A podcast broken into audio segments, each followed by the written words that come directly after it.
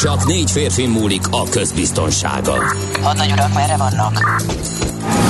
A mindenre elszánt és korrumpálhatatlan alakulat vigyáz a rendre minden reggel. Hé, kik ezek az állati nyomozók?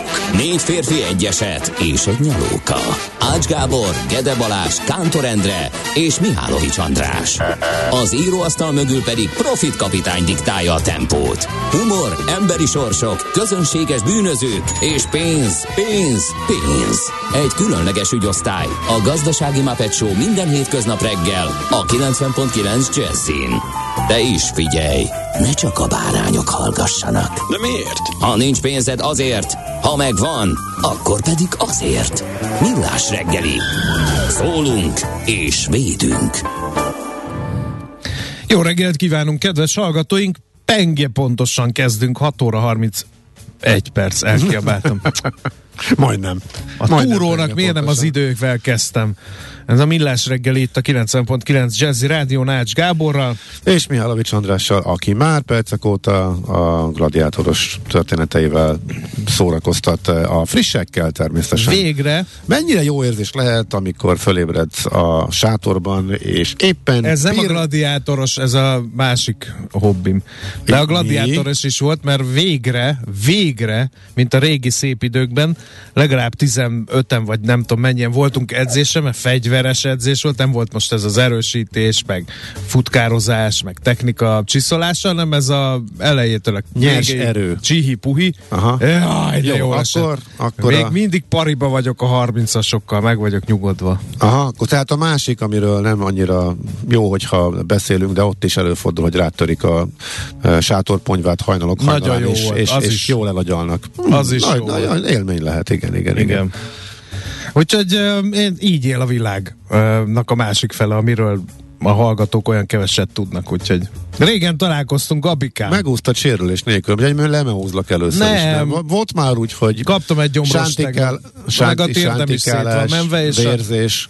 A, voltak ilyenek, mindegyik. Most a, térded. a, a bal térdem hát, és figyelj, a jobb bokám. Inkább menjen szét a futástól, mint attól, hogy még közben el is agyalnak, és közben öveztem a pocakot.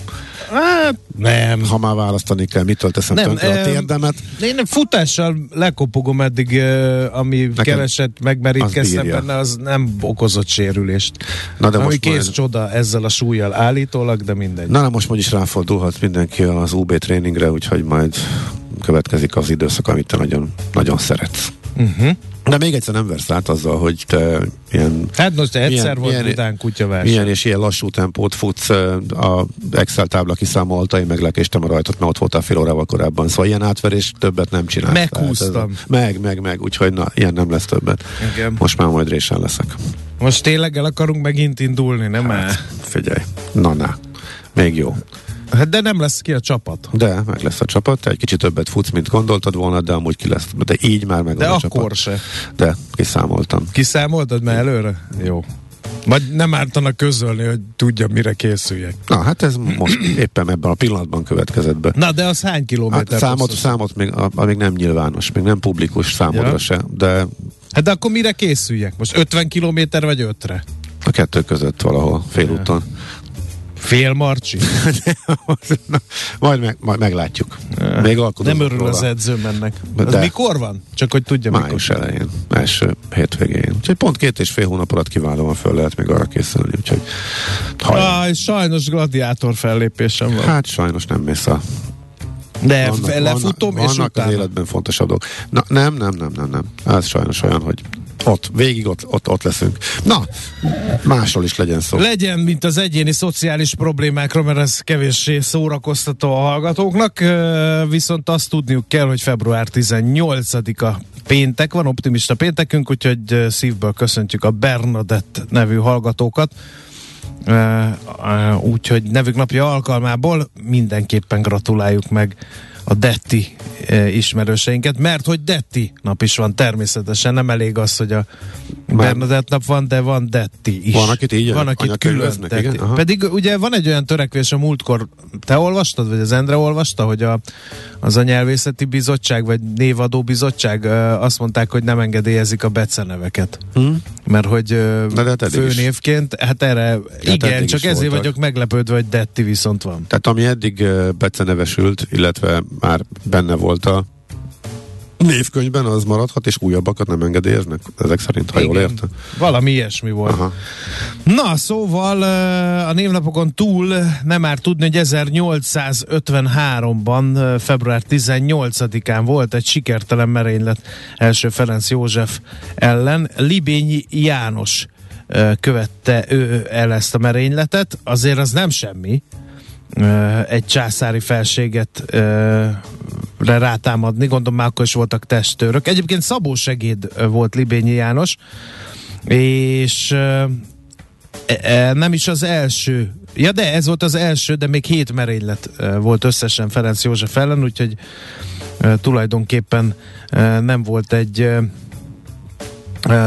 népszerű uralkodó érthető okokból. Azt mondja, úgy történt az eset, hogy a császár sétálgatott, méghozzá szokásos útvonalon. Ezt ugye a mai titkosszolgálatok nem nagyon szeretik, ha ugyanazokat a szokásokat a védendő személyek követik, és kihajolt a bástya melvédjén, hogy a lent gyakorló katonákat megfigyelje, ekkor előlépett Libényi, és egy konyhakéssel hátulról nyakon szúrta a Ferenc Józsefet. Uh-huh. E, és mi baja lett?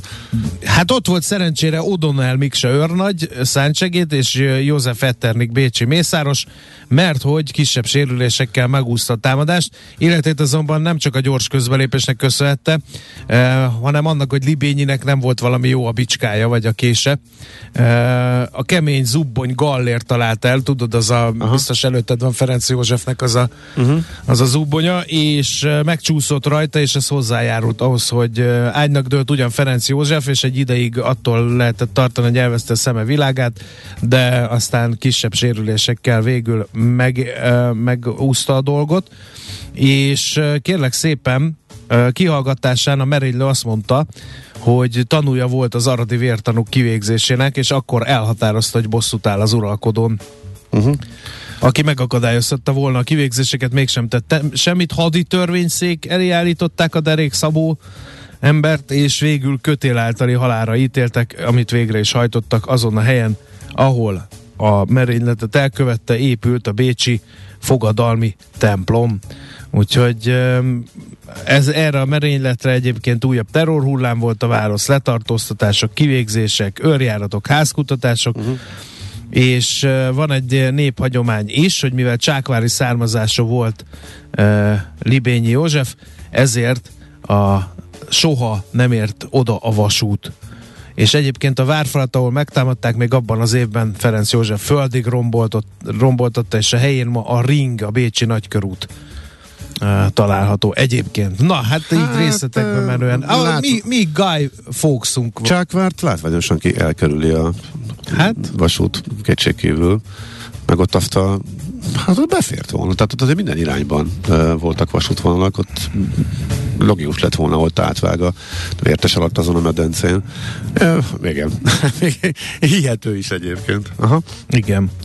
Egyébként huszonegy éves volt a merénylő, mikor a tettét elkövette, úgyhogy fiatalon hunyt el egy kicsit, ugye a hazafiú érzelmei uh, vezérelték ebbe a dologba.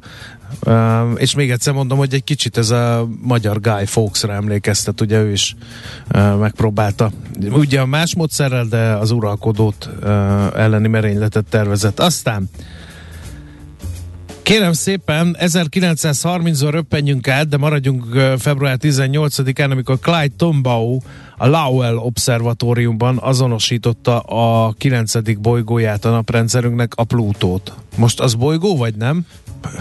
nem Én már belezavarodtam, már, mert megy a vita, hogy... elvették tőle a bolygó címet, aztán utána ezen ment a vita, de itt, itt, itt vesztettem el a, folyam, a fonalat, úgyhogy nem tudom. Törpe bolygó. Aha. Ez a hivatalos terminus. Jó, oké, okay, nekem a törpe bolygó is bolygó. Is bolygó, bolygó. Úgyhogy Elak ezekkel a Plutótól. Igen. Ráadásul olyan szép neve van. Aztán nézzük a híres születésnaposainkat, van egy pár. Itt van például ezerhatszázhatvan, ezerhatszázhetvenhétből Jacques Cassini, francia csillagász, ugye róla neveztek el mit is űr, valami űrobjektumot. Figyeljük csak meg a vérvörösen visszatükröződő felhőket. Nézd már ki, milyen szép. De gyönyörű, persze. Igen, Apám. Igen. Hát ezért érdemes. Nagyon megkérni. Sok gyönyörű nap, nap. Én mindig. Ez sikerül. Nem a szaharai por? Uh, nem. És az a baj, hogy ez így kb. tíz percig fog tartani, aztán utána elenyészik ez a... Hát mert följön a nap. Látvány, följön igen. a nap, igen, igen, igen. Na, de vissza a születésnaposokhoz. Ezernyolcszázhuszonötben született február tizennyolcadikán Jókai Mor, magyar író. Ha valakinek be kell mutatni, írjon a nulla harminc húsz tíz kilenc nulla kilencre, mert én most uh, azt gondolom, hogy ezt mindenkinek ismernie kell, ezt a nevet. Aztán uh, mi van még itt? Uh, Louis Comfort Tiffany, amerikai iparművész, a Tiffany üveg megalkotója, ezernyolcszáznegyvennyolcban született ezen a napon. Uh, hát, gusztus dolga, nekem nem jönnek be ezek a Tiffany uh, üveg dolgok, tudod mi ez a kis színes üvegmozaikos, ez megvan? Neked bejön? Uh, nem tudom. Ha. Nem vagyok benne biztos, hogy, hogy egyre gondolunk. Na mindegy. Már megnézem. Uh, nézzük akkor tovább a születésnaposokat. Enzo Ferrari, versenyautótervező, a Ferrari autógyár alapítója. ezernyolcszázkilencvennyolcban uh, született Jack Pallance, azaz Volodymyr Palanyuk, ukrán származású amerikai színész. ezerkilencszáztizenkilencben uh, született ezen a napon. Aztán Milos Formant köszönhetjük. ezerkilencszázharminckettőben született február tizennyolcadikán az Oscar-díjas cseh-amerikai rendező, színész, forgatókönyv, író uh, is. Uh, ehhez a naphoz uh, köthető az ő születése. És hát akkor még Yoko Onót kell megemlítenünk, japán képzőművész, zenész, békeaktivista, és hát leginkább John Lennon feleségeként ismerhetjük, ezerkilencszázharmincháromban született. Jaj, hát majdnem kihagytuk. John Travolta, amerikai véletlenül se hagy ki. ezerkilencszázötvennégyben született a jeles művész, a Grease, vagy mi a kedvenced? Hát nyilván. Vagy a Szombatesti Láz. Uh. Szerinted? Vagy a Rés a pajzson? Szerinted? Kicsit, kicsit haladjunk az időben. Hát de meg... szerintem majdnem mindenkinek ugyanaz a kedvenc. Nem, nekem a Gríz. Igen? Igen. Hát pedig nem abból fog zene következni. Akkor. Hát melyik? A Városi Káboly? Nem? Szerint... Mi csak ki beszél? Szerintem tudod te azt. A Csoda Bogár. Na jó. Itt inkább vagy az, a világ legrosszabb a... filmje, a Háború a Földön, vagy valami ilyesmi, az minden, minden listán a legdurvább. Inkább az okozta a, a problémát, hogy melyiket ebből a bizonyos filmből.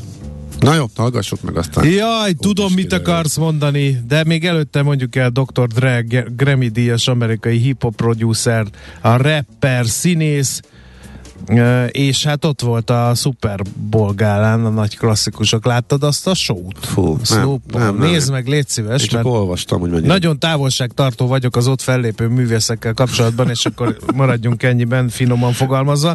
De megnéztem, és valami eszméletlen. Már, be, már figyelj, én, még persze, nézd már meg, hát valami lélegzettel állító, tényleg. Én, nem, tehát, én azt nem értem, hogy ennyi pénzt, időt, energiát, mindent, miért kell egy ilyen rövid fellépés? Hát ez elment volna egy nagy koncertek is, vagy én nem tudom. Tehát hihetetlen. Mármint a rapperek együtt? Igen. Dolog? Igen, uh-huh. igen. Hát csupa nagyágyú, olyan sót nyomtak, hogy üj. Eddig, aki ezt emlegette nekem, mindenki cikinek érezte. És... Cikinek? Igen. Na, most akkor már kíváncsi vagy. Te, te dicséred éppen... Hát meg ebben jött. Na jó, oké, okay, akkor meg. Lehet, hogy azért, mert hogy a hardcore rapperek érezték ezt cikkinek. És én meg ugye nem vagyok, az sem, és lehet, hogy ezért. Na jó, akkor viszont most Na, maradjunk. Most Travoltát komolyan a, azzal, abból a filmből pont. Hát, a, a, figyelj, csak is. Csak inkább, de nem, szerinted nem örülne tudtam. ennek? Örülne hát, örülne hát. Örülne. Hát megírta a pestiest is, hogy lábában a bugi, és ez mindenkinek becsípődött a filmleírásokból, pedig pedig ez már milyen régi. Pedig ez milyen régi. Úgyhogy akkor jöjjön ez a dal. Nézzük, mit írnak a lapok, de előtte egy hallgatói kérdésre válaszolnék. Így hangzik: kedves András, még mindig úgy gondolja ön, hogy nem fognak támadni az oroszok? Én nem azt mondtam, hogy nem fognak támadni, mert az benne van a pakliba, csak nem úgy, ahogy mi gondoljuk. Tehát, hogy be van jelentve például, hogy február tizenkettedikén fogja lerohanni Oroszország Ukrajnát. Tehát nem előre egyeztetett időpontban, ha szabad így fogalmaznom. A feszültség nem múlt el. Egyébként meg, ha az én személyes koca hadtörténészi véleményem érdekli a nagy érdeműt, akkor most nagyobb a veszély, mint amikor ott álltak a határon, mert akkor mindenki számított rá, hogy na majd most, na majd most, na majd most, na majd most, de aztán semmi nem történt. Most, hogy így látszólag enyhült a nyomás, na én most aggódnék. Na, ennyit erről. Nézzük, mit írnak a lapok helyett. Sokkal tartalmasabb, mint az én észosztásom. Tovább folytatja a szigorítást az em en bé, de nem kell kapkodnia, ez a világgazdaságnak a vezető anyaga, mert hogy azt jósolja a lap, hogy tovább fognak emelkedni a kamatok Magyarországon. Az elemzők ebben egyetértettek, legalábbis akiket a végén megkérdezett. ötven és hetven bázispont közötti növekedést is elképzelhetőnek tartanak. Ez összhangban állna a januárban meghozott, a tavalyi évhez képest szokatlan döntéssel. Az idei év első hónapjában ugyanis a korábbiaknál jóval nagyobb lépés közzel emelték az alapkamatot az em en bé-nél, az effektív kamatnak számító egyhetes betét kamatát pedig rá két napra kisebb mértékben. Ezzel elkezdte a két eszköz összezárását a Magyar Nemzeti Bank. Egyébként az elemzők most is valami hasonló uh, lépésre számítanak. Aztán... Uh, lejtőn az autópiac, hetedik hónapja Uh, megy a lejtmenet az uniós autóeladásokban. Ja, az eladásokban. hatszáznyolcvankettő egész hat ezer személygépkocsit értékesítettek, éves alapon hat százalékos a visszaesés, és soha nem volt még ilyen gyenge januári adat. Ez is a Világgazdaság címlapján díszeleg. Azt mondja, a benzinár kérdést taglalja huszonnégy pont hu, elvileg a pénteken emelkedik az az ár, ahol a benzinkutak tudják vásárolni. Ismét emelkedik, tehát most már mindenki komoly veszteséggel értékesít. nyolc, illetve a gázolajon már tizennyolc forint a bukó, és az iparági szervezetek próbálják a kormánynak ezt elmondani, nem, hogy mond, tudják azt őket, csak nem érdekli őket, tehát igazából ez egy kicsit furcsa, de nyilván el kell mondani, vagy föl kell hívni a figyelmet, de ilyen kicsi marketing szaga van. Igazából pontosan tudják, hogy mi a helyzet, de úgy tűnik, hogy nem mozgatják a fülük botját se, mármint azon, azoknak a cégeknek az érdekében, akikre így az állam rendeletileg veszteséget lőcsölt. Úgyhogy a huszonnégy pont hu ezeket a számolgatásokat veszi végig, de ennek a nagy részéről már beszéltünk az elmúlt napokban mi is itt a műsorban. Hogyha gyors jelentés, amely hajnalban jön ki, vagy éjfélkor jön ki, akkor tudhatjuk, hogy hova forduljunk, hogy mire mi fölébredünk, a számok elemzését is megnézhessük. A MOL eredménye jött ki, és ezt Nagy Viktor a portfóliótól éjszaka föl szokta dolgozni. Most is hat óra négy perckor elkészült a mű, úgyhogy köszönjük uh, Viktornak. Majd a tőzsdeibe vagy bemondjuk, vagy most hát mi lehet? Most csak annyit, hogy, hogy a megemelt várakozásoknál is jobb lett a MOL-nak, a, MOL-nak az eredménye, de az idei év az már sokkal bizonytalan. Minden rekordot megdöntött egyébként a MOL-nak az eredménye. Az, hogy most például mennyit bukik ezen a benzin dolgon, az például teljesen bizonytalan, nem lehet tudni, hogy hány kutat kell átvennie, MOL lett kijelölve arra, hogy ha valakinek nem tetszik, hogy, hogy az áram rákényszeríti a áralatti, a beszerzés áralatti értékesítést, akkor oda lehet szépen adni a MOL-nak a jogot az értékesítésre. De most ezt, a, még, ezt még a, nem azt én értem, csak hogy ezeknek, ezeknek a kiskutaknak mindegyike fantáziadús lehet a MOL számára, mert ez az összeesküvés elmélet kering. De hogy fantáziadús. Sokat azért vannak ők ott, mert másnak nem éri meg. És ez púpa hátán a MOL-nak is. Én is ezt gondolom. Csak macera meg költség meg a MOL-nak is bukó, hanem is akkora, úgyhogy ők nyilván nem foglalkoznának ezzel, tehát ők hát ki, van, mi, ki vannak jelölve, mint félig állami. De az megvan neked, a, a héten beszéltünk erről, hogy ide járnak a kamionosok tankolni? Ja, persze. Igen, igen. És hogy már Szlovákiában balhé van, hogy a, akik a magyar határhoz közel vannak és átjárnak tankolni, azok hát versenyelőnybe kerülnek azokhoz képest, akik meg ott a cseh hát határnál. Ausztriában is már azért sírnak az ottaniak, mert hogy megcsappant a forgalmuk, mert mindenki átjár Magyarországra olcsón felvásárolni a benzint. Igen. Az állam meg ugye köszöni szépen, a, a adók rajta vannak, ötven valahány százalék a benzinárnak az adó. Úgyhogy jöjjenek csak az, az szlovák, és osztrák kamionosok, igen, tankoljanak, hordják ki a bengát. Jó, az állami adóbevétel nő. Igen, jó biznisz ez ahhoz képest, hogy néhány tucat uh, kis kutas meg sír, hogy tönkre fog menni. Hát, igen. Na! Az, az, meg, az meg lényegtelen. Igen, nem vagyunk szociálisan. Az, az á, igen, na mindegy, az, az egész. Azért én így belegondoltam, hogy, hogy létrehozol egy vállalkozást, megnézed a játékszabályokat, építgeted éveken keresztül, majd egyszer csak a játékszabályok egyik hónapra a másikra így megváltoznak. Köszi. Tehát ezt mozog ki, apa. Láttunk már ilyet Magyarországon. Láttunk, igen, de... Hogyha politikai érdek úgy kívánja, akkor ez nem szokott akadály lenni, igen. Tehát most is csak ezt láttuk, e, aztán majd valószínűleg jön egy nyugodtabb három és fél év, amikor már senkinek se fogja, senki, nem, valaki, nem, nem tudni kinek, de nem fognak ilyet kívánni a politikai érdekek remélhetőleg, úgyhogy tudjuk bennek a kiélezett helyzetnek most, ami persze nem magyarázza, igen. De egy pikány sztorit hadd mozzak már meg veled a Népszava címlapjáról. A bé ká vé zé er té két milliárd forint hitelt kénytelen felvenni a fővárosi közösségi közlekedés fenntartásához. Na kitől? A Gránit Banktól, amelyet nem régen vásárolt meg, ugye Orbán Viktor veje. Miért nem válaszolják meg, hogy honnan veszik fel? Nem, csak ez ilyen furcsa. Hát csak, csak úgy tűnt, hogy a Gránit Banktól kénytelen. Ja nem, mit, nem, nem, nem, nem lenne választási lehetőség. Biztos van. Hát figyelj, hogyha a Gránit adta a legjobb ajánlatot, akkor... Hát figyelj, öt plusz öt milliárd ilyen. Forintos folyószámlaitel szerződést tavaly decemberben írták alá. Uh-huh. ötvenhét százalékos tulajdonosa ennek Tiborcz István, a, illetve hát nem ő, hanem a cége a bé dé pé est zé er té.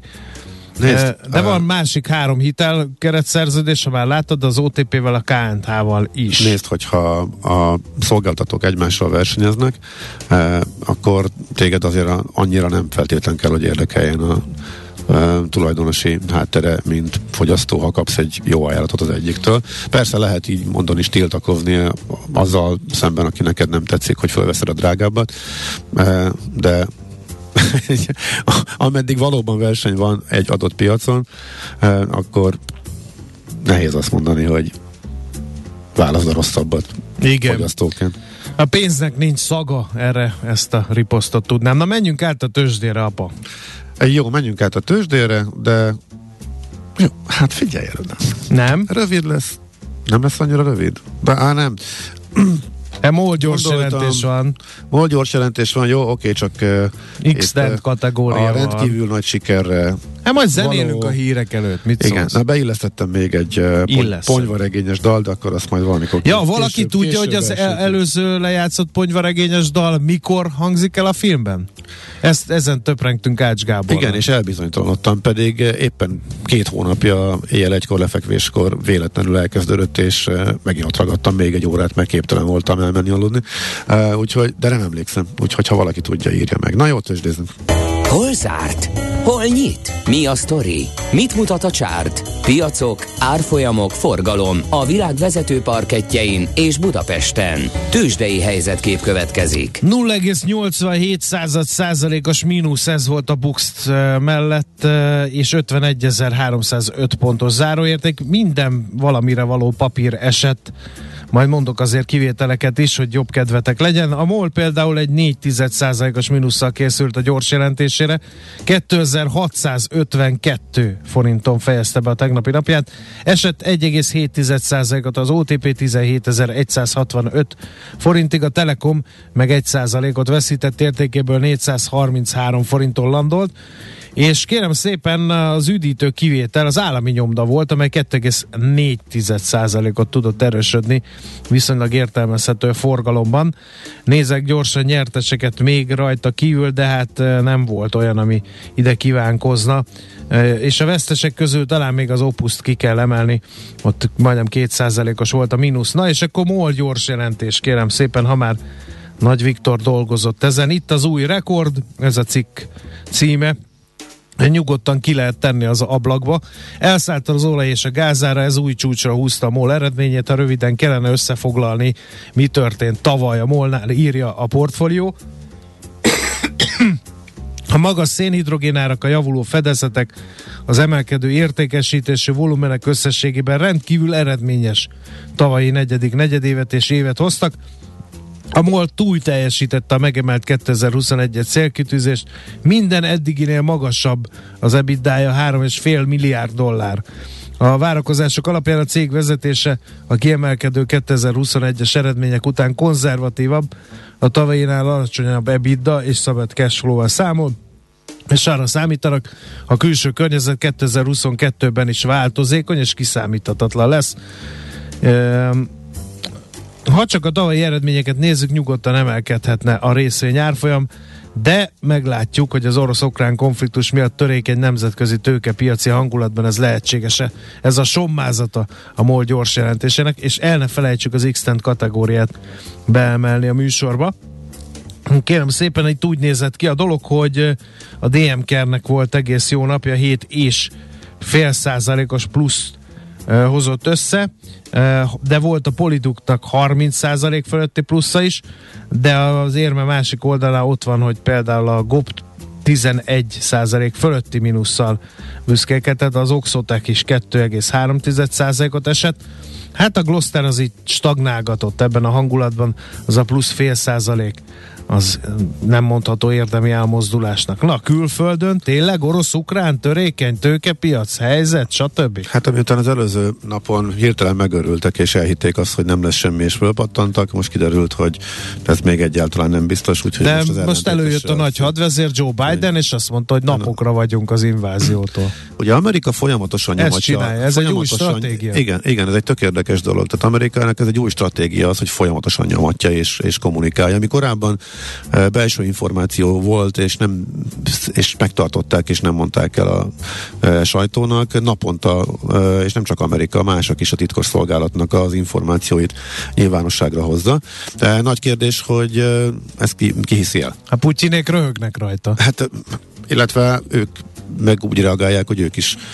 Tehát, ha, hogyha a Putyinnak a nyilvánvaló manipulációit, illetve a kamu hír kiszivárogtatására az a reakció, hogy a nyugat meg minden nap megjósolja, hogy mikor lesz az invázió, és mikor indul a konkrétan a ukrán lerohanása. Nem tudom, hogy ennek... Tudod, mi a, mi a baj ezzel a stratégiával? Um, most ha megint Vladimir Putyin helyében lennék, jó hosszú ideig elhúznám ezt az egészet, és akkor belenavigálnák magukat az amerikaiak a farkast kiáltó fiú szerepébe. Hogy mindjárt támadnak, hát mindjárt támadnak, mindjárt, és hogyha mit tudom én, egy hónapig ezt szajkozzák, majd nem történik semmi, amikor tényleg támadni fognak, már kutya nem fog. Nézd, ez már kicsiben megtörtént, tehát a két nappal ezelőtti visszavonulásnál pontosan ez történt, tehát az orosz propaganda az rögtön átállt erre, hogy lám a Damcsik és a társaik itt paráztattak, meg nyomták a kamut, ugye volt egy konkrét időpont is most szerdára, ami aztán e, nem történt meg. Nyilván pont akkor elkezdtek visszavonulni, és akkor Putyin harsoghatta, hogy, minden, hogy, hogy az egész világ hazudik rajta kívül, csak ő az igaz ember, és ugye ezt otthon azért eljátszotta, ez kellett az ő táborának ezt e, nyomatni. Úgyhogy hát igen, egy érdekes e, harc ez kommunikációs e, szintéren. És e, minden esetre most megint jöttek, megint szivárogtattak, hogy megint lefog, hogy akkor indul az invázió, de egyébként senki nem tud semmit. A tőzsdék minden esetre megijedtek. Most azért ülünk itt, hogy a tőzsdéket vegyük át, elindultak lefelé az előző két nap viszonylag jobb teljesítménye után, és egy tisztességes két százalék fölötti mínuszt hoztak össze a Wall Street-en. Európa is hát lényegében egész nap esett, és rossz volt a hangulat a Wall Street-en, és a napi mélypontok közelében zártak. Kivétel azok a részvények, akik meglepték a befektetőket kiváló gyors jelentéseikkel, ilyen volt a Cisco, három százalékot emelkedett, Walmart négy százalékot emelkedett, nagyjából ezzel meg is lehet magyarázni, hogy a Dow Jones miért teljesítette fölül a többi indexet, ez a két vezérpapír húzta följebb. A Dow test csak egy egész nyolc százalékot esett, a Nasdaq pedig két egész nyolc százalékot zuhant, ezzel az idei mínusz a Tech Indexben ismét tíz százalék, bőven tíz százalék fölé nőtt, tehát most, ha ránézünk, másfél hónapnyi kereskedés után a Dow Jones csak hat míg, az, amíg a Nasdaq bőven tizenkét százalék fölötti bukóban áll, és akkor ebből nagyjából két százalékot tegnap hoztak össze. Tőzsdei helyzetkép hangzott el a Millás reggeliben. És itt van Ibolya. Adunk, milyen nyom, adunk hangot. Szia, támadnak? Jó reggelt, sziasztok. Mi lesz a hírekben? Támadnak? Azt támadnak. Hát mi lenne? De kik? Az üzemanyagáremelés. De hát arra már beszéltetek. De nem, a Putyin nem támadna. Pucsin nem lesz nem breaking, támad, egyszer csinál. Jaj, nem, nem akar, breaking. ú, most majdnem csúnyát mondtam. És te csináltok ilyet, hogy megtámadta konzervbe, és akkor be lehet nyomni egyből, hogyha megtámadta? Nem. Miért? Ha nem? Megtámadnak, azonnal élőben be van. Fel, feljogosítva, vagy feljogosítalak arra, hogy bármi történik itt a stúdióban, támadnak az oroszok, gyere be. Azonnal. Tört ránk az ajtót. Csináljunk már egy ilyen breaking. Olyan régi vágyam ez. Megoldhatjuk persze, semmi akadály. Jobb lenne valami más miatt breakinget tartani. Ezt akartam, ezt akartam, hogy remélem, hogy remélem, hogy erre emiatt nem fog sor kerülni. Persze mi is ennek drukkolunk. Egészen más és sokkal jobb hangulatú breaking. Majd arra meg mi? mi arra, meg, arra meg minek? A jó hírek tényleg minek? Volt, volt már olyan jó hangulatú breaking news, erre gondoljunk bele. Mikor szoktak tartani, valami nagyon nagy baj van, nem? Persze, persze. Igen. Nem, nem jut eszembe hirtelen ilyen. Nem, nem. Ha valaki tud jó hangulatú breaking newsról, nulla harminc húsz tíz kilenc nulla kilenc. Üzemanyagáról mit lehet még újat mondani? Hát dő a vesztessége, hát emelkedik az ára. Hát nem, azt, hogy ugye mától újabb emelés ja, a nagykereskedelmi árban, és hát, hogy, és hát, hogy most, most már a szakértők Aha. igen azt mondják, hogy százával fognak bezárni a kutak. Aha. Kíváncsi vagyok, hogy mikor jut el az inger küszöbék, hogy mondjuk valami segítség kéne ott azoknak a... Hát nem csak a vállalkozóknak, hanem mondjuk a lefedetlen területeknek, akik nem tudnak majd hol tankolni. Igen, tehát egyébként én is azon gondolkodom, tehát hogy vannak olyan települések, ahol tizenöt-húsz kilométeres körzetben ugye valamelyik kisebb igen. faluban van egy darab benzinkút. És az bezár. Ha az bezár, akkor azért ott hát gondolkodni kell előre. De nem az hogy, autósok hogy miatt kell gondolkodni, nem majd amikor elkezdődnek a tavaszi földmunkák és a trakeszosok, hogy mit fognak csinálni. Így van, az így mikor van. Kezdődik, mester? Hát ahogy így ö, nézem az időt, enyhül, lassan rá lehet menni a földekre. Még hideg van, mert azért nem ilyenkor, de olyan már, na, még egy hónap van kb. A precíziós gazdálkodás időszakában nem elektromos traktorokkal szántunk. Na hát. Hogy mivel? Elektromos traktorral? De csak a telepek marha nehezek hozzá. Miért nincs olyan? Biztos van, de jó, értelmét nem nagyon utána, látom, mert az erőgépeknél ott erő kell. Mit? Hát zöldöljünk már, kérem szépen, a mezőgazdaságban elektromos traktorokat szeretnék látni. Főleg ilyen üzemanyagárak mellett. Még így van. Napelemes traktor. Utána nézel nekem? Kíváncsi. Hang nélkül elektromos traktor. Ez az álmom. Na jó. Hírek. Csak nem. hét óra öt perckor. Igaza van, Ibolyának, igen. A reggeli rohanásban könnyű szemtől szembe kerülni egy túl szépnek tűnő ajánlattal. Az eredmény... krétával körberajzolt tetemes összeg. A tetthelyen a gazdasági helyszínelők, a ravasz, az agy és két füles csésze és fejvállalakzat. A lehetetlen küldetés megfejteni a Fibonacci kódot. A jutalom egy bögre rossz kávé és egy olyan hozamgörbe, amilyet még Alonso Mosley sem látott. Millás reggeli, a kilencven egész kilenc Jazzy Rádió gazdasági Mápet Show-ja. Vigyázat! Van rá engedélyünk! A Millás reggeli főtámogatója a Schiller Flotta Kft.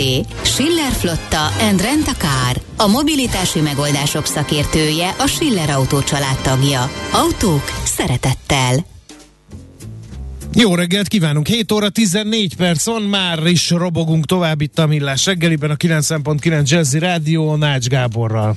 És Mihálovics Andrással természetesen. E, néhány hallgató üzenet, optimista jó reggelt, nevelés nélküli munkanap van, e, itthon állok helyt, mert kis Cicának fontos munkája van, kitartást a küzdőtéren e, indítja a napot D-kartárs, aztán megjött a megfejtés a Plutóra, minden törpebolygó bolygó, de nem minden bolygó törpebolygó, ha ezt nem jó, tudtad igen. volna. E, köszönjük a reggeli feledhetetlen napkeltéről szóló fényképeket, ebből is kaptunk néhányat ebből, e, és megjött a megfejtés, hogy a Gábor által keresett ponyva regény muzsika az a filmalkotás végén a stáblista alatt hallható. Aha. E, úgyhogy valaki a dörög, hogy vicc lett a háborúból? Nem, egy, nincs háború, kettő, ha lenne, semmiképp nem viccelnénk vele, ebben biztos lehet a drága hallgató. Aztán... Most, ez nézőpont kérdése. Tehát ugye arról beszéltünk, hogy alapvetően folyamat, tehát a kiberháború, illetve a háttérben a diplomáciai háború az zajlik, ugye most még talán a fegyveres konfliktus része az, amihez. Hát nekem a háború az állítólag közel vagyunk. Igen, tehát igen. Most mit nevezünk annak, igen. No, aztán felébredt a házitról, biztos valami nyápic ellenfelet választottál tegnap edzésre, köszi, nem én választom, összesorsolnak bennünket, és hát ö, olyan szerencséje nincs az embernek, hogy mindig megússza.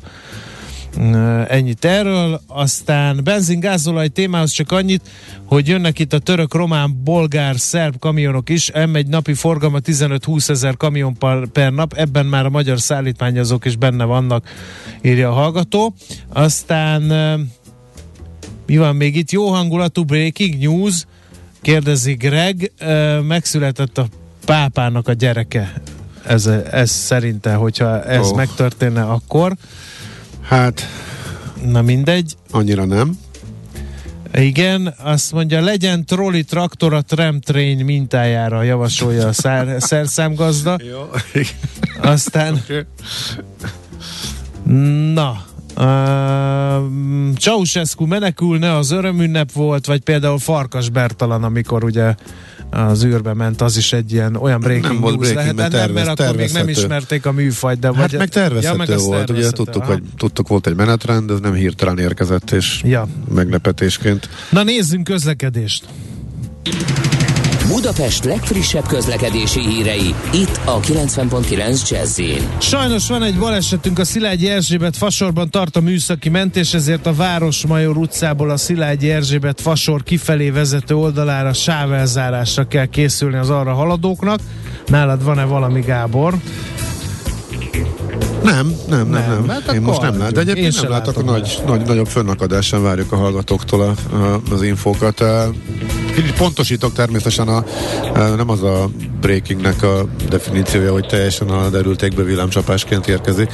E, tehát ha benne van levegőben, de nagyon fontos és megtörténik, az is annak számít. Tehát e, nyilván ilyen napon akkor a esetleges e, háborús események beindulása sem számítana annak.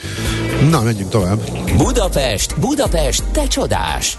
Hírek, információk, érdekességek, események Budapestről és környékéről. No, hát akkor hírcsokrot nyújtunk át a fővárosból és környékéről. E, teljesen átalakul a Városliget környéke. E, erről szólnak a hírek, mert hogy, e, hogy e, az benne az új információ. Annyira bírom, hogy hetvenhárom ezer sütit kell elfogadnom. Életemet ráruházni a Budapest és környéke blogra, hogy elolvashassam ezt a hírt. Na mindegy. E, online fórumon mutatják be napokon belül a Budapest Fejlesztési Központ Városliget környezetének közlekedés fejlesztéséről szóló tanulmánytervét. Egy dolog biztos, autóval nem lehet majd áthaltani a Városligeten az em hármas felé. Az szép lesz, nem? Ez érdekes. Jó, de mi ebben az vagy onnan a belváros irányában lesz viszont egy bazi nagy parkolóház. Az is biztos. Két érintett kerület van természetesen, a tizenharmadik és a tizennegyedik Megismerhetik, hogy a hármas villamos gyűrű merre fog menni, a meghosszabbítását. A Mexikói úti em egy metró végállomásához tervezett P plusz E parkolóházakról kialakított elképzeléseket. A Rákos rendező vasútállomás felett átívelő Szegedi úti felüljárónak a kialakítását, valamint hogyan fog ez kinézni közúti kerékpár és gyalogos hálózat formájában, úgyhogy ezekről lesz szó. Az biztos, hogy, hogy sétány lesz az aszfaltozott autó helyett, ugye ez a főtengely, ami ketté vágja a, a Városligetet, illetve az állatkerti körutat is le fogják zárni csúcsidőn kívül az autó hát forgalom elől. Hónapokkal ezelőtt megbeszéltük ezeket, illetve kijöttek ezek a hírek, ez, ha jól hallom, ez csak az egy, egy összefoglaló, tehát ebbe újdonságot én nem véltem e, felfedezni, de hát ha valaki ez nem jutott el. E, ellenben e, azt még nem tudtam, hogy májusban nyílnak a ferdeliftek, képzel, képzeld el a metróban, ezt tegnap közölte a bé ká vé e, az em té i-vel, Uh, ahol a um, Ülői út uh, alatt megy a, a metró, és pontosan alatta van az állomás is, és akadálymentesíteni kell a felújított uh, hármas metrót. Ott egyszerűen nincs más megoldás, uh, mert hogy uh, csak hogyha a lifteket is ferdén vezetik le, és ezért három állomáson ilyet építettek.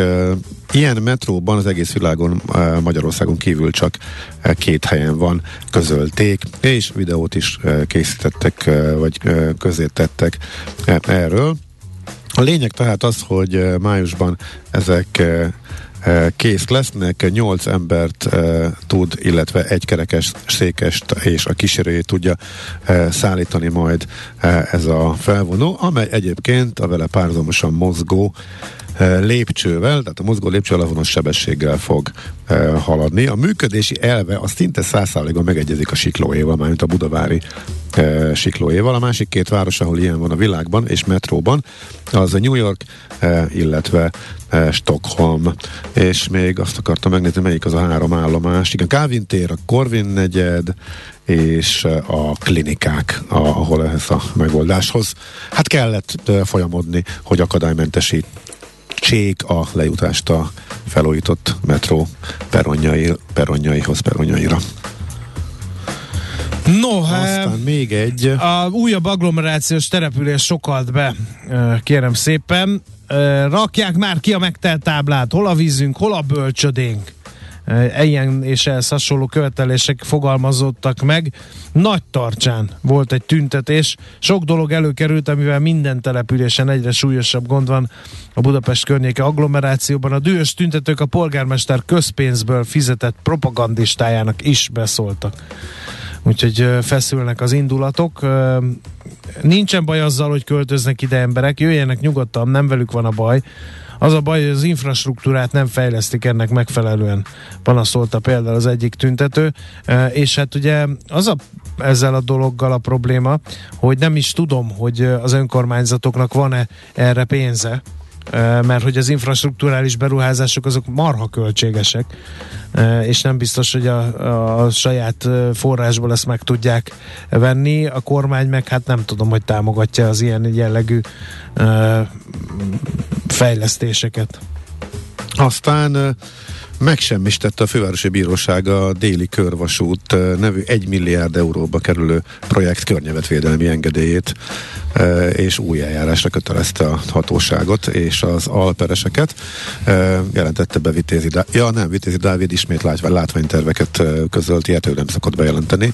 Uh, ő a pozitív híreknek a közlője, ismét láttunk szép látványterveket uh, várható nagy projektekről, ahogy azt megszokhattuk az elmúlt uh, években, és egyre gyakrabban jönnek ezek az elmúlt idő szakban. Nem meglepő módon ezt volt kollégája a Vekéből, Dorner Lajos közölte a Veke közösségi oldalán, már mint a megsemmisítést a környezetvédelmi eljárásról. Újbudai civilek nyújtottak be erre vonatkozó kérést a bírósághoz, és a javukra döntöttek. Az ügyvédjük szerint a lakosság reménye abban lehet, hogy maga a fejlesztés koncepciója, ami szerint a mostani környezeti teherre egy dupla akkora terhet tesznek rá a vasúti teherforgalom ide terelésével, nehezen vég, védhető. Közben ugyanakkor elkezdődik a, tegyük hozzá, a vasúti tehervona, teherforgalom városból való elterelésének céljával készülő vé nullás gyűrűnek a tervezése is, de ezt nyilván nem ennél kell vizsgálni. Per pillanat úgy tűnik, hogy a teherforgalom az ide zúdul, már máshova nem tud.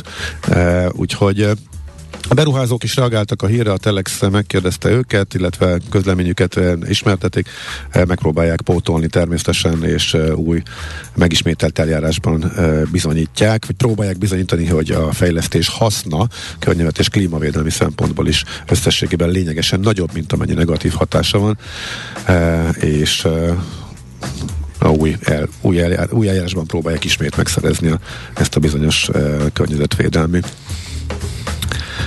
engedélyt a déli szakaszának a, a melyik, mi is a hivatalos neve ennek a...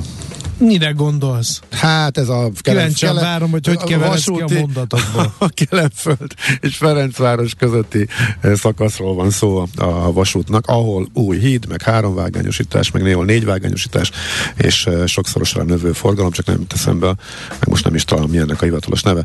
Mindegy, Déli Körvasút talán, igen, akkor hívjuk így. Úgyhogy erről még majd fogunk hallani, természetesen. Na jó, akkor jöjjön most az a dal, mert rövid, eh, amit eh, még ígértem a ponyvaregényből. Nekünk a Gellért-hegy a Himalája. A Millás reggeli fővárossal és környékével foglalkozó rovata hangzott el. No, akkor eh, SZIA visszatérítés. Na, kérem szépen, lemaradt. Nem baj. SZIA visszatérítés lesz a téma, de nem úgy, ahogy gondolhatnunk.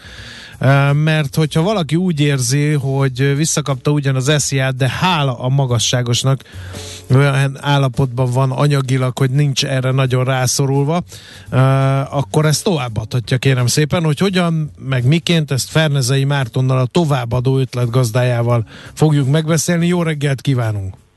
Jó reggelt kívánok!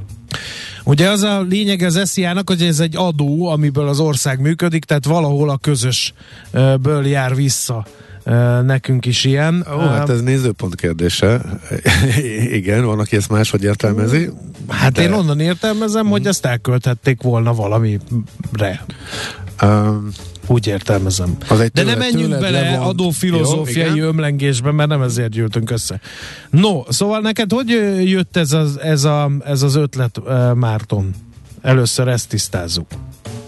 Hát ennek az a története, hogy amikor először ezt kiderült, hogy ez idén így alakul, akkor hát bennem elég sokáig motoszkált, hogy ez mennyire jó a mai állapotok között, és a, megmondom őszintén, a gyerekeimmel, akik hát felnőttek, mert a legkisebb is tizenkilenc éves, ővelük kezdtünk erről beszélgetni, hogy ö, ez egy furcsa szituáció, hogy van egy év, az, mondjuk a mi családunk megtervezi nagyjából, hogy hogyan néz ki anyagilag, tehát tudjuk, hogy mennyi a bevételünk, és ezt úgy beosztjuk, és ebből egyébként tisztességesen megérünk, és akkor van egy február, amikor egyszer csak visszakapunk hát jó sok pénzt.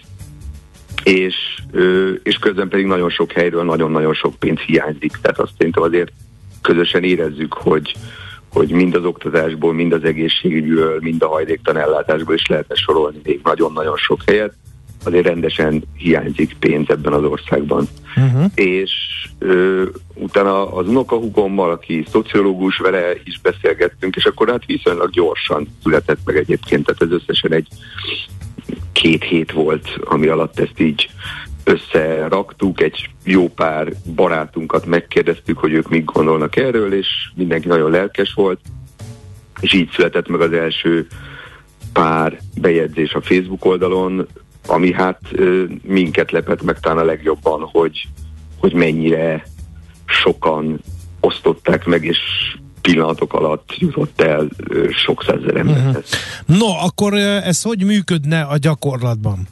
Tehát én megkapom azt a szemérmetlenül nagy összeget, amit SZIA visszatérítésként nekem szállt a kormány, és akkor ha én azt mondom, hogy én ezt továbbadnám, akkor mit kell tennem? Hát ugye itt jön a neheze, mert hogy ugye ez, ez igazándiból mi ebben csak a gondolatot indítottuk el, és mindenkinek ö, az a feladata, aha, hogy megkeresse azt a civil szervezetet, aki számára fontos. Tehát mi nem nyújtunk semmit. Ez tényleg egy, egy gondolat, egy ötlet volt, hogy, hogy kezdjünk el ezen gondolkodni.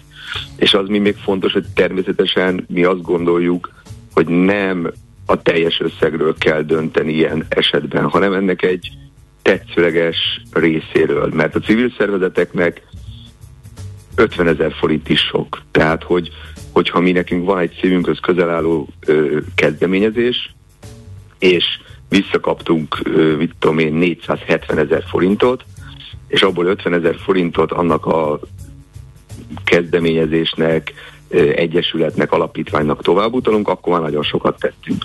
Persze a lehetőségünk van, utaljunk el ennél többet, de, és választunk akár több szervezetet. De mi nekünk igazándiból volt csak az ötlet.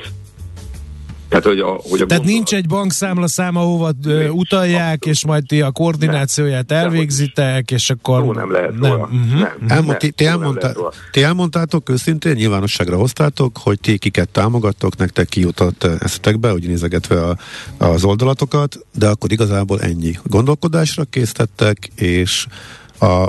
az ötletet hintettétek el, illetve azt, hogy igen, ez igenis fontos, és ezen az ember, ezen, ezen jó, hogyha aki megteheti, elgondolkodik, ugye?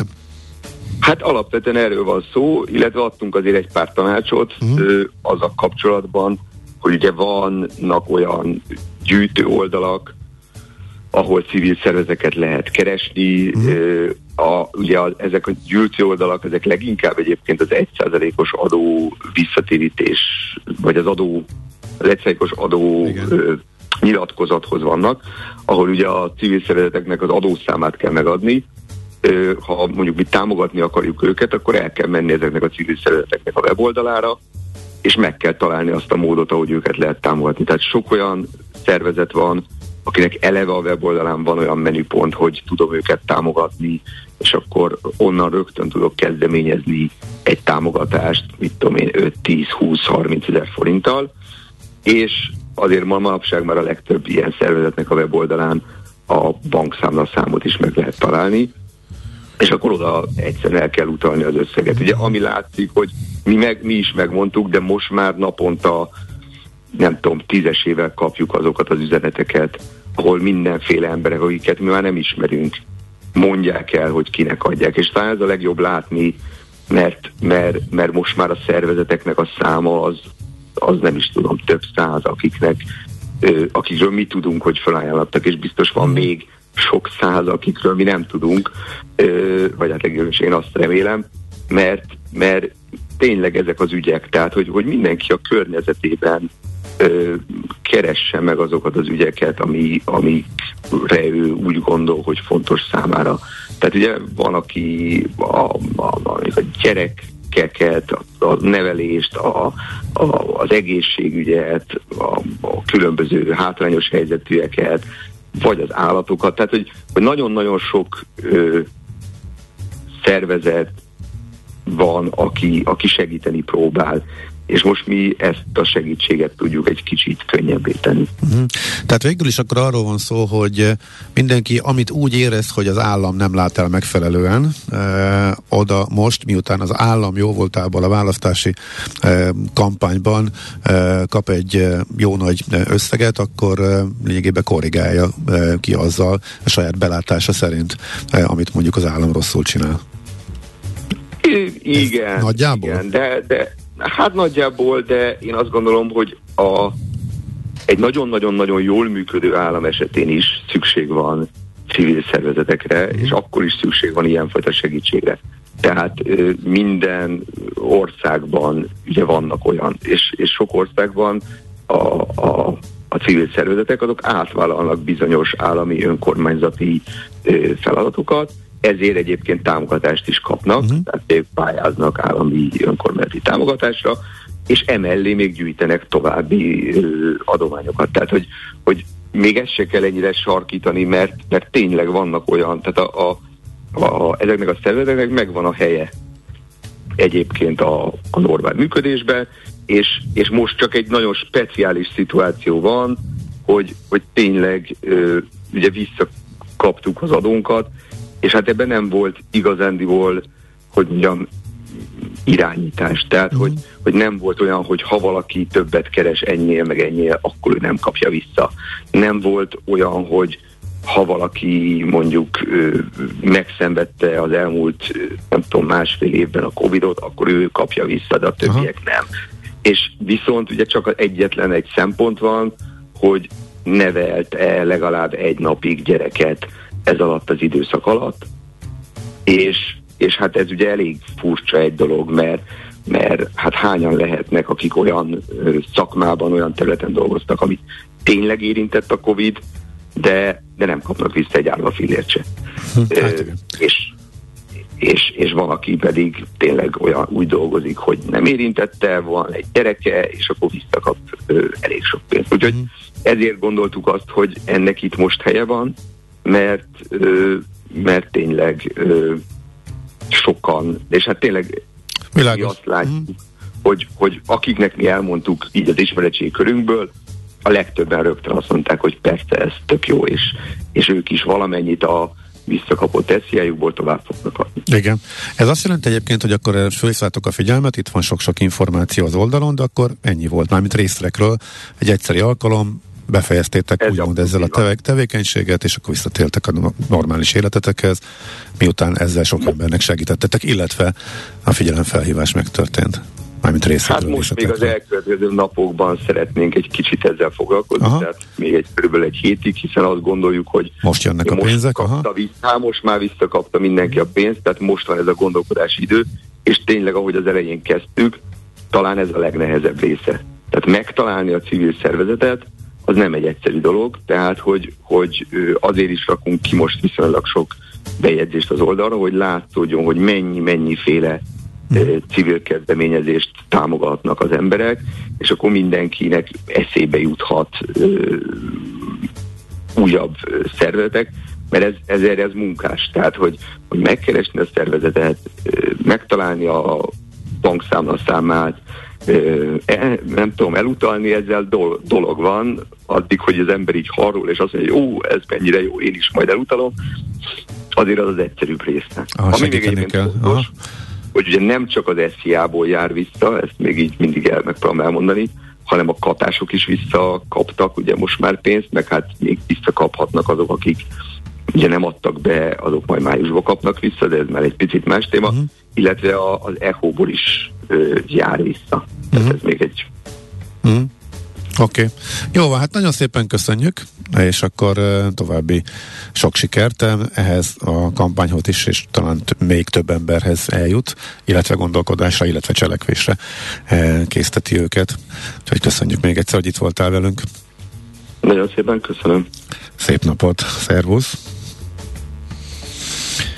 Én közben beletemetkeztem a hallgatói es em es-ekbe. Fernezei Márton, a továbbadó ötletgazdája mondta el a gondolatait arról, aha. hogy hova lehetne tenni a visszakapott SZIA összegeket. Hagyjuk már ezt a nagy adakozást. Hány éve nem emelkedik a családi pótlék? Kicsit tör lesz most az állam, de ez is kevés. Erről beszéltünk?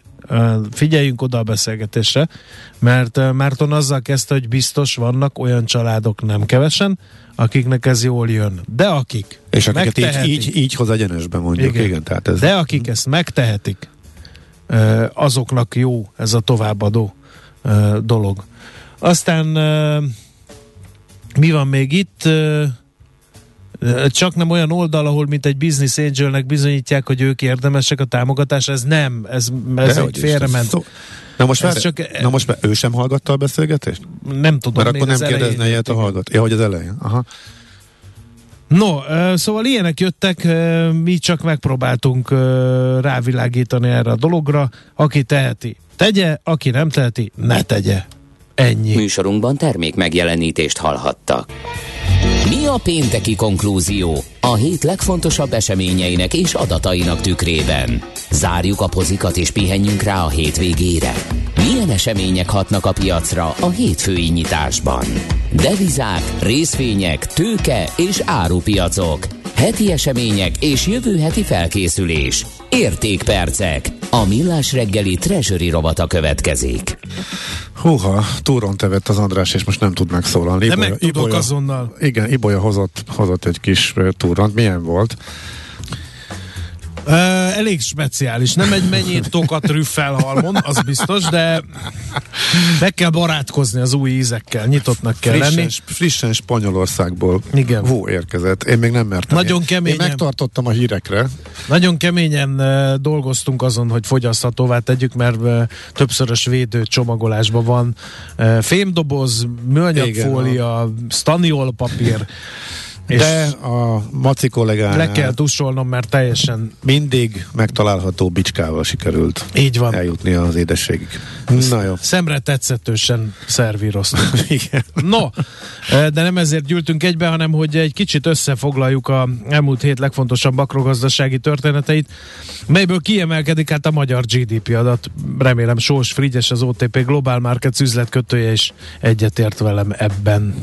Szia, jó reggelt! Jó reggelt! Jó reggelt. Sziasztok. Igen, a legfontosabb magyar makroadat a héten, ez a gé dé pé növekedésről szóló adat volt.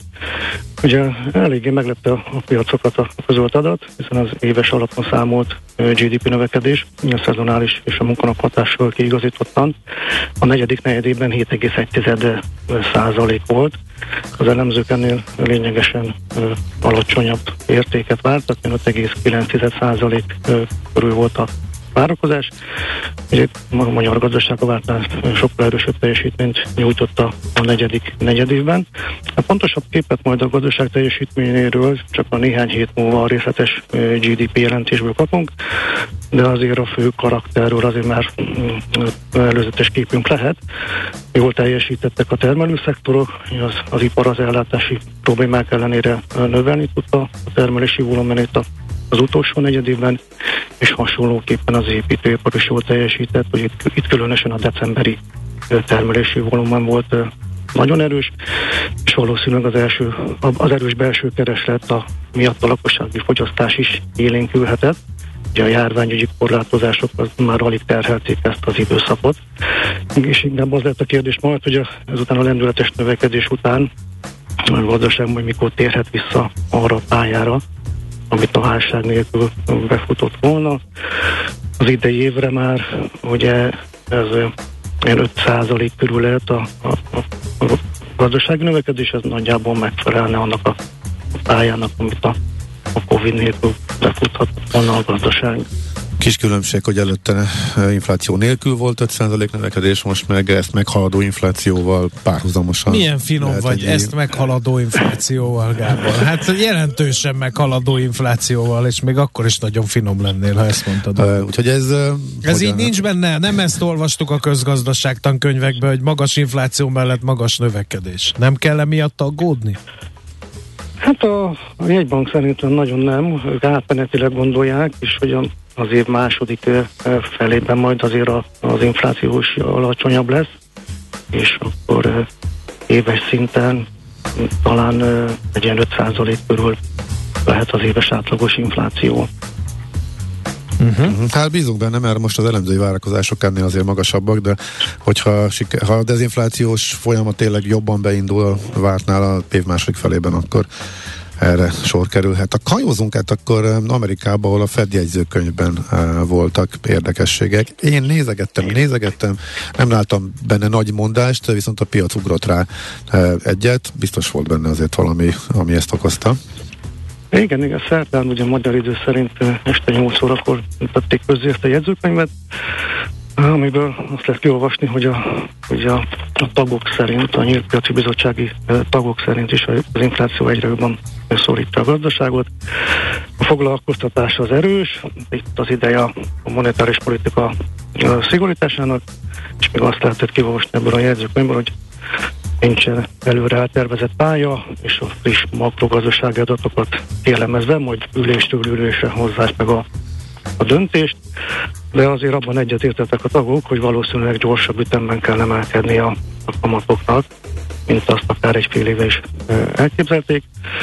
A jegyzőkönyv szerint az, ugye, a, a vita nagy részében a, az inflációról szólt a, a, a tagoknak a hozzászólása. E, ugye az derült ki, hogy az áremelkedés az, az magasabb és tartósabb volt, mint amire ugye számítottak. A mostani adatok jelentősen meghaladják a, a bizottságnak a hosszú távú ö, céljait, és nagyon úgy tűnik, hogy a, az infláció túlterjedt a világjárvány által érintett ágazatokon, és a, a szélesebb gazdaságra is ö, ö, átterjedt, és a magas infláció terhet jelent az amerikai háztartásoknak. Ö, ugye most már szinte mindenki biztosra veszi, hogy márciusban ö, kamatemelés lesz, és már az ötven pontos emelésnek is egy olyan hetvenöt százalékos valószínűséget áraznak. További érdekesség volt még ebben a jegyzőkönyvben, hogy a jegybanki mérleg jelentős csökkentése lenne a megfelelő, és márciusban véget ér az eszközvásárlási program, bár a tagok egy része szerint jobb lett volna ezt gyorsabban befejezni. Nagyjából ezek voltak a fő hírek. Uh-huh. Milyen makroadatok jöttek Amerikából a héten? Milyen irányba mutattak? Azok, amik jöttek, az szintén az az optimizmust erősítik, ugye szintén még szerda, magyar délszerűnkor délután jöttek ki a, a kiskereskedelmi forgalomra és az ipari termelésről az adatok. Ugye az előző csalódáskeltő adatokhoz képest most itt egy pozitív meglepetés volt, ugye a kiskereskedelmi forgalomban ilyen két százalékos emelkedést vártak az elemzők, ugye hó per hó alapon, ehhez képest egy ilyen három egész nyolc százalékos bővülés volt, és az ipari termelésnél is egy fél százalékos várakozás volt, ehhez képest egy egy egész négy százalékos plusz lett, szintén ugye hó per hó alapon. Ugye itt az Omikron hullám és a mostoha időjárás viszonyok ugye pár tagállamban azok óvatosságra intették az elemzőket, de úgy tűnik, hogy ez olyan nagyon nem viselte meg a, a gazdaságot. Uh-huh. Oké, okay, hát akkor ezek alapján ö, nem a makro oldal az, ami a piac ellen nem megy, hogyha jól érzékelem. Igen, igen, a héten megjelenő, megjelent a makroadatok azok nem okoztak csalódást, de most az utóbbi időszakban azért az orosz-ukrán konfliktusról szóló hírek, események azért háttérbe szorították ezeket az adatokat. Uh-huh. Oké. Okay. Nagyon szépen köszönjük, köszönjük az összefoglalót, szép napot, jó munkát! Köszönöm. Köszönöm. Köszönöm, sziasztok! Szia, szia! Sós Frigyessel beszélgettünk az o té pé Global Markets üzletkötőjével a héten megjött adatokról, illetve a Fed jegyzőkönyvről, tehát mindenről, ami így makro, makro vonalhoz kapcsolódik. A hét legfontosabb eseményei és jövő heti felkészülés, értékpercek, a Millás reggeli Treasury rovata hangzott el. Hát figyelj, dúl a vita az üzenő falunkon, két markáns adak, és a adak, agy, adakozás oda, ügyben. Aha. Két markáns véleménnyel folytatnánk a műsort. Szerintem ez az SZIA visszatérítés felháborító kampányelem. Nem kétlem, hogy vannak családok, akiknek szüksége van rá, de alapvetően szavazatvásárlás, ilyen költségvetés hiány és alulfinanszírozott oktatás és egészségügy mellett dörög az egyik hallgató. A másik: szép is lenne ez a továbbadás, ha nem társulna mellé a károgás, hogy ez sem jó, ha pénzt adnak. Persze tudom én, miért adják, de olyan szép lett volna, ha tényleg az adakozás vezérelte volna, nem a dű. Miért nem tud egyszer úgy gondolkodni a magyar, hogy na de jó, ezt a pénzt legalább nem lopják el, majd végre én eloszthatom a hajléktalanok vagy a kutyások közt. Érzitek a különbséget, hogy már megint nem jó valami? Érdekes, úgy tűnik, mintha ezek egymásnak ellentmondó információk, illetve vélemények lennének, de abszolút nem. Tehát mind a kettő teljesen jogos, nem? Igen. Szerintem arra nem érdemes idővitát nyitni, hogy egy választási osztogatásról, szavazatvásárlásról van szó. Tehát ez, ez, ez, ez nem is kérdés. Látunk már ilyet, már mint olyat, hogy a választás előtt megnyílnak a csapok. Az, hogy ilyen formában osztogassanak, olyat még nem láttunk, ez valóban yeah. újdonság.